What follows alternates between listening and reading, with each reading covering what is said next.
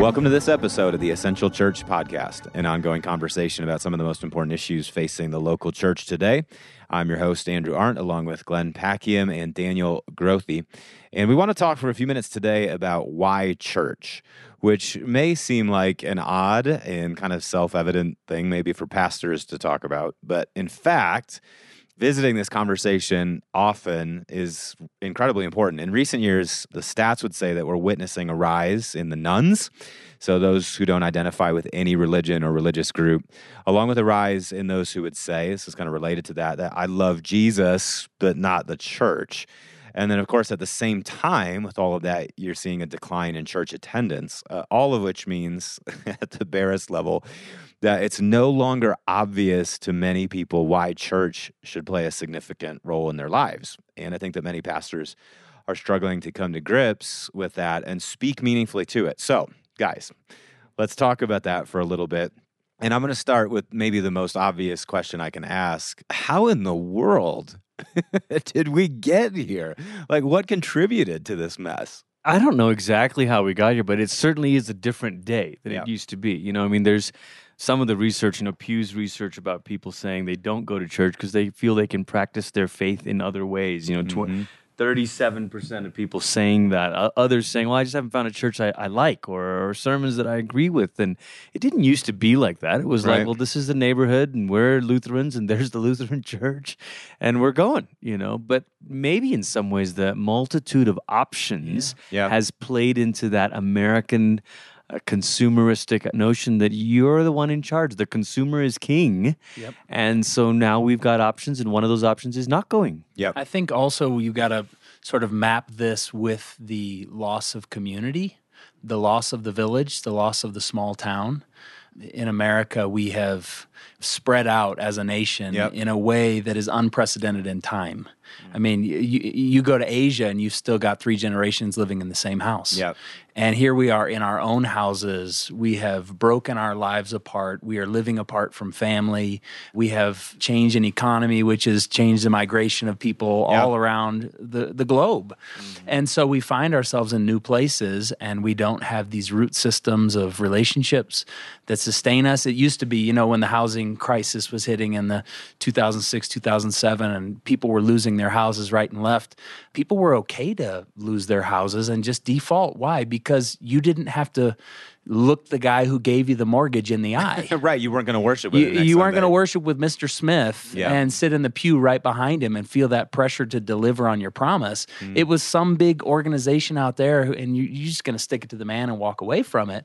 Well, we've lost the sense of yep. community and I think that plays into our church attendance. I think that too. I mean, I think when I think about the history of the church in the United States, the church used to be and still is in many places around the world. The church is the place that holds so many community concerns mm-hmm. together. Mm-hmm. And as a civilization, a society develops, you have more and more yeah. special groups that handle those parts, which then it reduces in some ways, it starts reducing the things that the church feels specifically responsible for. So mm-hmm. no longer are we responsible to help kind of keep the community spinning, mm-hmm. but what we speak to is it's the, the spiritual yeah, part of right, who you are, right, right? right, So as that reduction takes place, mm-hmm. now all of a sudden you have church leaders that are kind of struggling to keep up with that. Both of those are interesting points. The kind of the migration patterns, the mm-hmm. breakdown of old, long-standing roots and communities. Mm-hmm. So you have the the, plurif- plur- the proliferation proliferation, proliferation of choices. He's preaching, but you, but, but, you also have sort of this specialization, right? Where it's like, okay, I don't need the church to be this generalist or this hub of society. Yeah.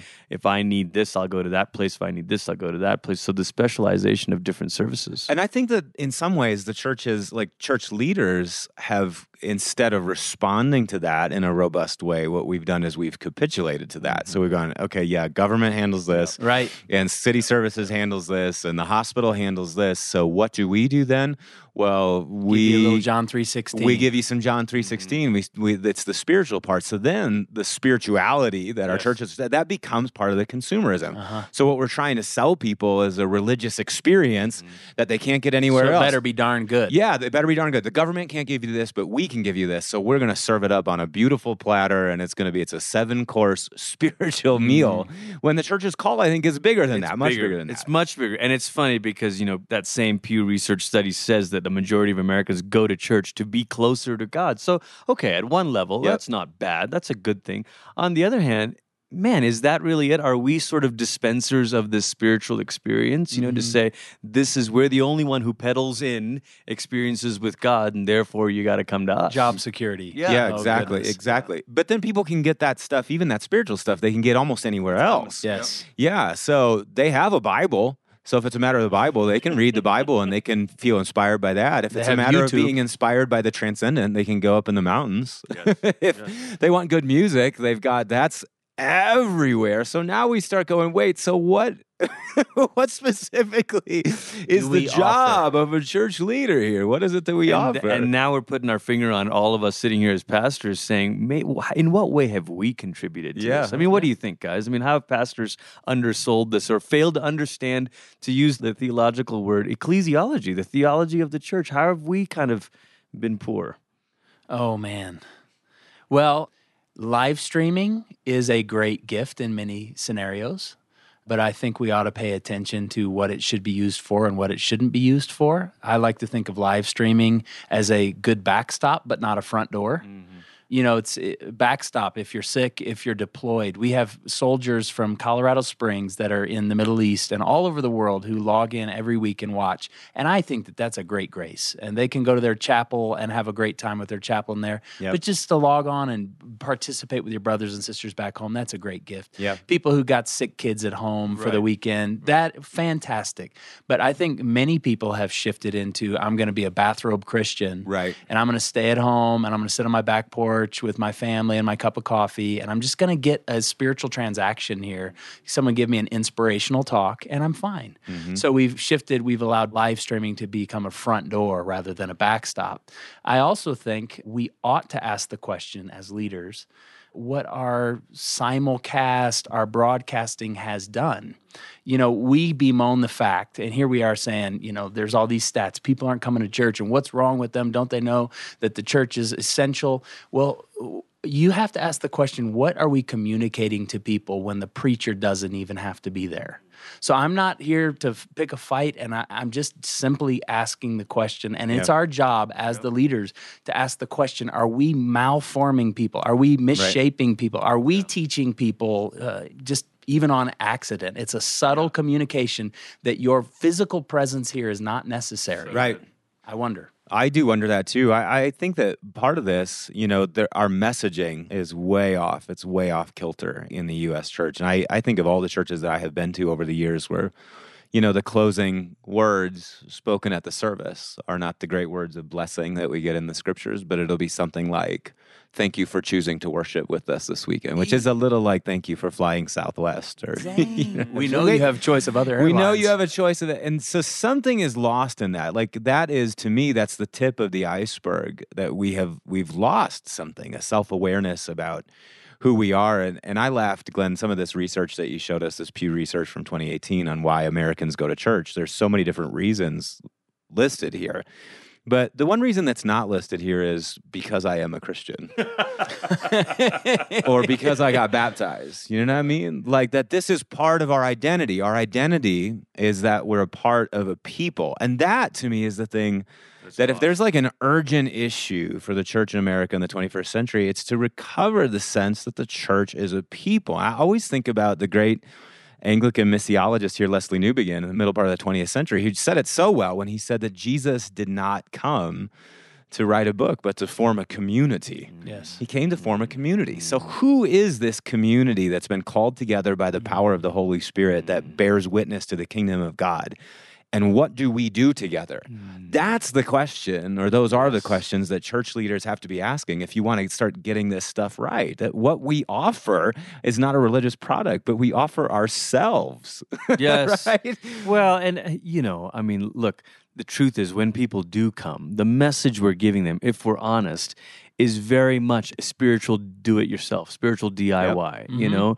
And so it is not that different than why people show up to the gym. You show up to the gym, you're fine if other people are in your spinning class or whatever, but you don't care if they're really there. Mm-hmm. You're there for you. Right. And so we've taught people to say, Church is about your relationship yes. with God, right. your experience with God, your self development, mm-hmm. your growth instead of saying church is how God forms us as a family, yep. as a people. So even the content of our sermons, the content of our songs, I mean, look, singular pronouns, I, me's, and my's in songs are not automatically problematic. Right. But in this day and age, I think they might be a little problematic because we're not reinforcing to people mm. that we're part of a big we mm-hmm. here, a mm-hmm. big us, mm-hmm. big family. The psalmist said in Psalm 69, verse 9, Zeal for your house consumes me. Jesus in John 2 shows up and takes those words on his lips when he cleans out the temple. He says, Don't turn this into a house of trade. Uh, and then it said, And the disciples remembered that the psalmist said, Zeal for your house will consume me. Out of Zion, Psalm 50, out of Zion, perfect in beauty, God shines yep. forth. Like there is this place, the center of the world from which yep.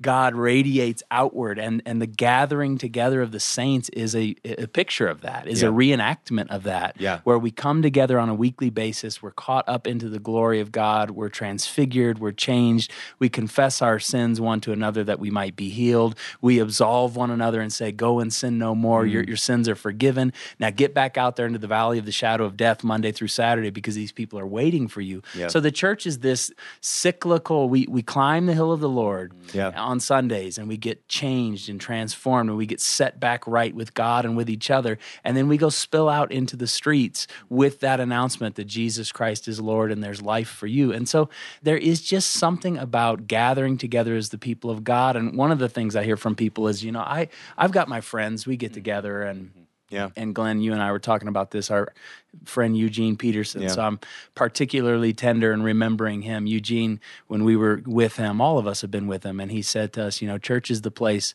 where you're with the people that you would choose. Yeah. And you're with the people that you would never That's choose. Right. Yep. That's right. And so there's something about coming together and, and red and blue, our yes. political parties go away. Yep. And mm-hmm. black and white, mm-hmm. it, it, it's it's transcended by the kingdom of yes. God. Come to the house of the Lord. And when you think about the kind of world that we live in that is falling apart, that's mm. breaking down at the seams, I, to me, one of the most important messages and prophetic messages that the church has mm-hmm.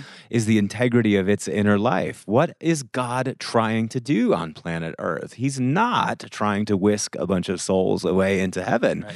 He's trying to bring heaven to earth. Yes. And what does it look like yeah. when heaven crashes into earth? Yep. It yep. looks like Jew strangers coming together. It looks like the barriers between Jew and Gentile, slave and free, male yes. and female falling yes. down.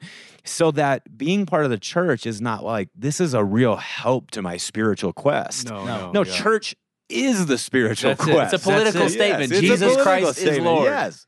I think about, you know, N.T. Wright says this thing about Paul, he says, for Paul, the church is meant to be like a small working model yeah. of the kingdom of yes. God. Yep. And so you don't see, look, if Paul just wanted people to get the good news of the kingdom, he would have held revival crusades. Nothing wrong with revival right. crusades. Yeah. But Paul's outworking, Paul's application of the kingdom is to plant churches. Yes. Yep. And, you know, guys, we've just finished preaching the series on Colossians. It's so striking to me that Colossians 1 has this soaring language about yes. the preeminence of Jesus before the creation. In him, all things hold together, all of this stuff.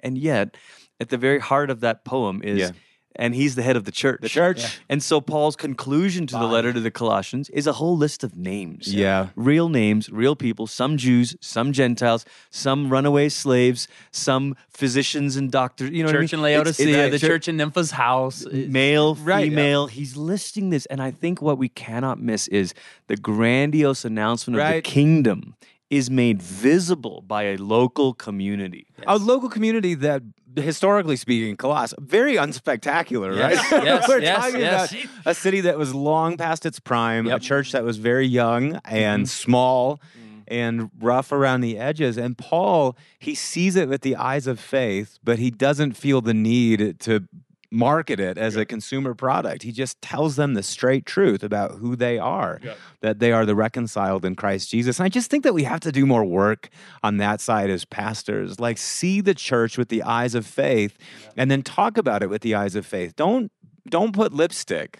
yes, yes. Don't try to dress her up. Don't try to don't airbrush. Don't the church. felt need No, your it's way a, through. it's a gritty and very real family that's trying to figure out what love looks like in practice. And if we can't do it in the Oh. church, where else is it going to happen? Well, and, and that's why he takes so much time to say, "Stop lying to one another. Yes. Put away Yes. falsehood." You know, like come on, guys. Yes. Work this out. So I want to pivot here just a little bit, guys. I, think that I think that what we've identified is that part of what pastors need to do is recover that robust ecclesiology. The church is not here to market something. The church is the church churches. It is Yes. itself, and that's when it's at its best in the world. So, what are some things that we can do, and pastors mm. out there that are listening can do to start reversing the trend in their own church? How do we how do we do better at this? I think the church has the unique opportunity to restore that sense of family that has been lost, at least in America today. That sense of village and camaraderie and the communal strength. Where, uh, you know, I grew up in a church where I had 35, 40, 50 aunties and uncles in the faith.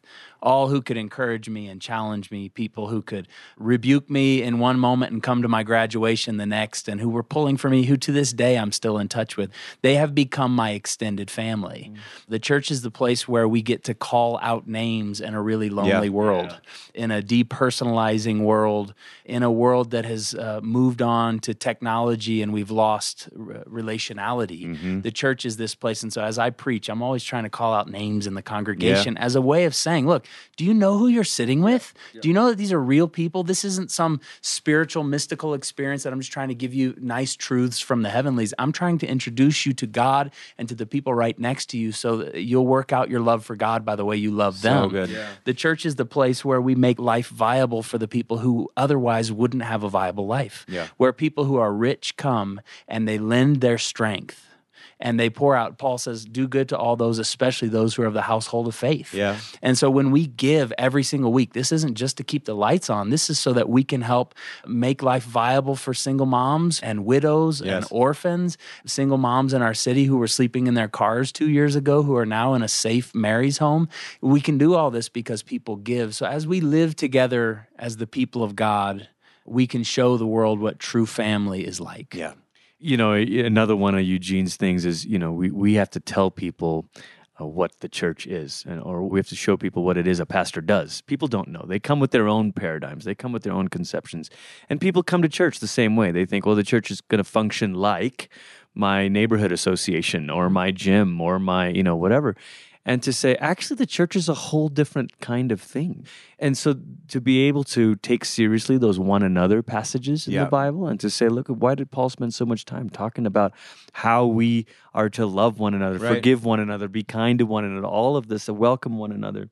And I think, again, to help them practice this in the middle of the worship service. Yeah. So, moments where you can say, let's just turn and pray with one another so that we don't leave them facing forward the whole time. We don't make it the show and thanks for coming to the show. Right. Yeah, I totally agree with that. I think that one of the things that pastors can do is draw attention as often as possible to the common life of the community Yeah. as the place where the sermon lands and mm-hmm. understand mm-hmm. that the church rising up in the uniqueness of its common life is is what makes the church interesting in the first place. Mm-hmm. And I, I always think about when I was first a pastor in Denver, I remember going to a coffee shop and seeing a flyer on a bulletin board for a synagogue in the area that had a new leader come in and was kind of changing the ministry. And one of the things that this flyer said was, Come to our synagogue, it's Judaism your way. And I remember Wow. thinking this was like nine years or so ago, and I remember laughing Somewhere and kind of Moses like going, "No, yeah, somewhere Moses is Rolling over on top of Mount great. Nebo. I go, no, like first of all, number one, we've been doing this in the American church for a long time. It's You a don't bad wanna go idea. there. You don't want to go there. Stick But to your book. Number two, like what is interesting about you is that you're different. Yes. You're different. So be the difference that you are. And I always think about that for the church. Like, can we recover the brilliant colors of our common life together? Can we mm-hmm. recover the oddity? And the angularity of mm-hmm. our life together, mm-hmm. and let that be the place where the sermon lands, that you're always drawing attention not just to how we can follow Jesus in our personal lives, but you're drawing attention to how this illuminates our life together. And I, this is Andrew's personal opinion, but I think the more we live into the beauty and the oddity of our life together, the more attractive that yes. is to the world. It becomes its own persuasion. That's yes. right. Yes. And the good news is the church has been here before. Mm-hmm. I mean, I'm always so encouraged when I read stories of the church in the early centuries yep. because talk about a world that was stratified and yep. divided by mm-hmm. ethnicity and status and gender and all this stuff. And in the midst of this comes these tiny communities that are just an mm-hmm. anomaly that mm-hmm. leave the Romans scratching their heads and saying, wait, wait, what? Men and women together? What, what do you mean they're singing together? They're eating together? Yeah. What's going on here? And oh, that the church could recover that to say, wait a minute, our goal, we can be so intent on helping this feel familiar to people in order to reach them mm-hmm. that we forget exactly what you said. What makes us different? In what way is this from another world? That's our right. kingdom is not of this world. Yes. Jesus said. We live in a world that wants to talk about the omnipresence of the divine. Mm and the church stands up and says, Yes, God is everywhere, but He's especially here. He's mm. particularly here. Jesus Christ has bread for you, He has a table prepared for you in His Father's house. There are people who will receive you with open arms. Come home. The church is the place where people come home, come home into the Father's house. Thanks for listening to this episode of the Essential Church Podcast. Our goal is always to strengthen and provoke the thinking of church and ministry leaders. And so if you found this or any episode helpful to you, please go to iTunes and leave us a review. Your reviews help leaders just like you find our podcast. And if you have any comments or suggestions on people or topics you'd like for us to cover, be sure to let us know via social media. And of course, please do share this and other episodes you find helpful around the web. Grace, mercy, and peace be with you.